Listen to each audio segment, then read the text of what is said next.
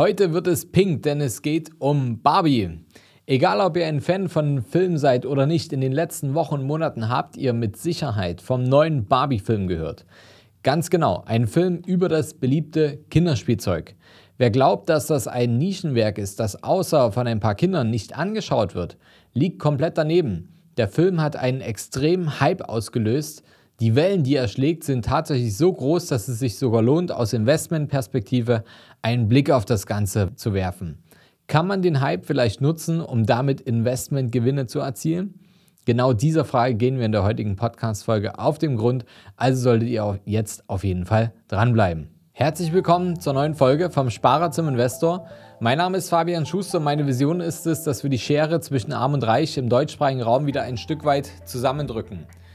Wie kann uns das Ganze gelingen? Wenn ich jetzt nicht gerade hier vor dem Mikrofon sitze, bin ich genau aus diesem Grund seit über zehn Jahren als Geschäftsführer und als Berater in unserem Unternehmen der Capri Consult tätig und gemeinsam haben wir auf unabhängige Art und Weise bereits weit über 500 Menschen dabei unterstützt, vom Sparer zum Investor zu werden.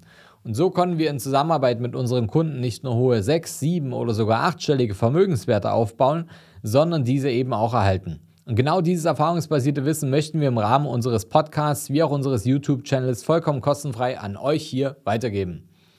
Habt ihr vielleicht eine Sammlung alter Barbie-Puppen im Keller? Dann wäre jetzt der perfekte Zeitpunkt, um sie auszugraben. Denn die Welt ist im absoluten Barbie-Fieber. Der neue Film ist nun einer von 53 Filmen, der die Milliarden-Dollar-Marke knacken konnte.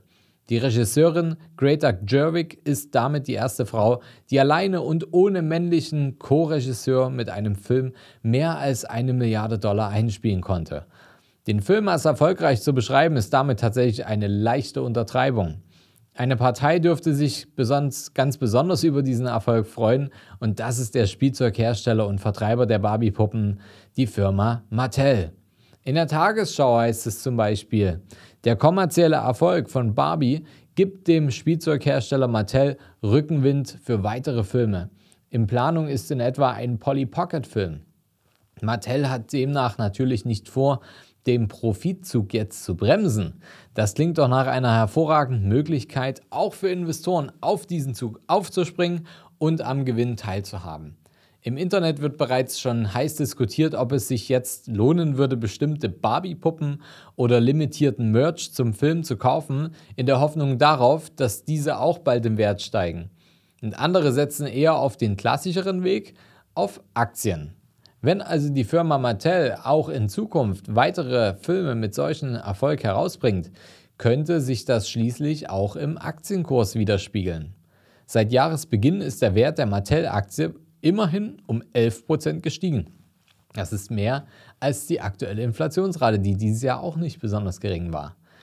Also, könnte sich ja lohnen, oder? Wer weiß, vielleicht kommt ja bald auch ein Film über das bekannte Kartenspiel Uno. Mich würde es freuen.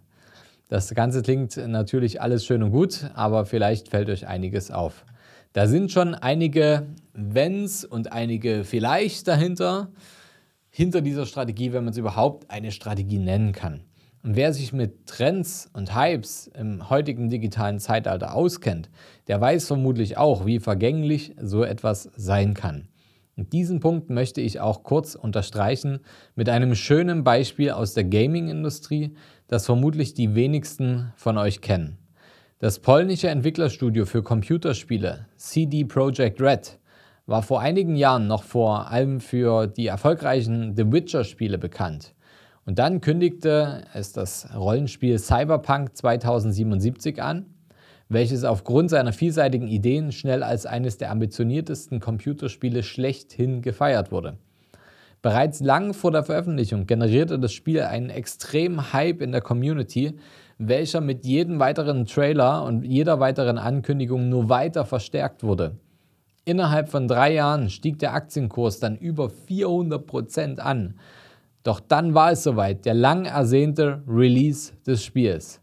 Und leider war der Zustand zum Zeitpunkt der Veröffentlichung des Spiels absolut katastrophal und erntete im Internet viel Spott und Hass.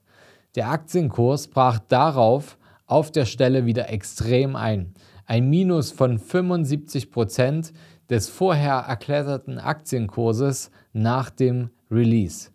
Klar kann es sein, dass das Studio diesen Verlust mit dem nächsten Hit auch wieder gut machen kann.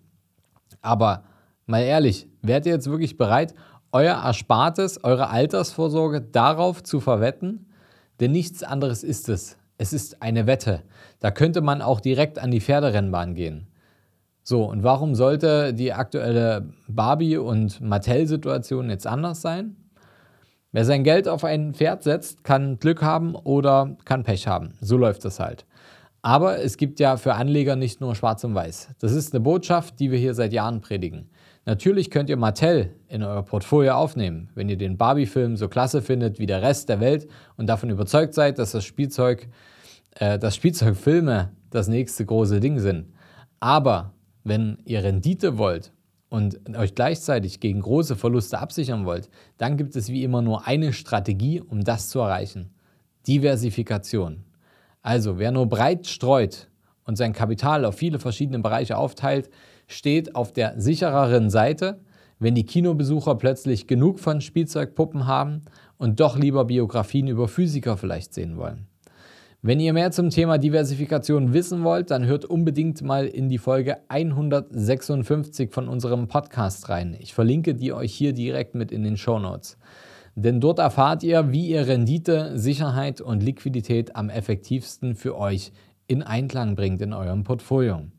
Wenn euch die Folge gefallen hat, dann lasst uns auf jeden Fall einen Daumen da und vor allem abonniert den Kanal, denn dann verpasst ihr es nicht, wenn nächste Woche wieder eine spannende neue Folge online kommt. Bis dahin und bis bald, euer Fabian.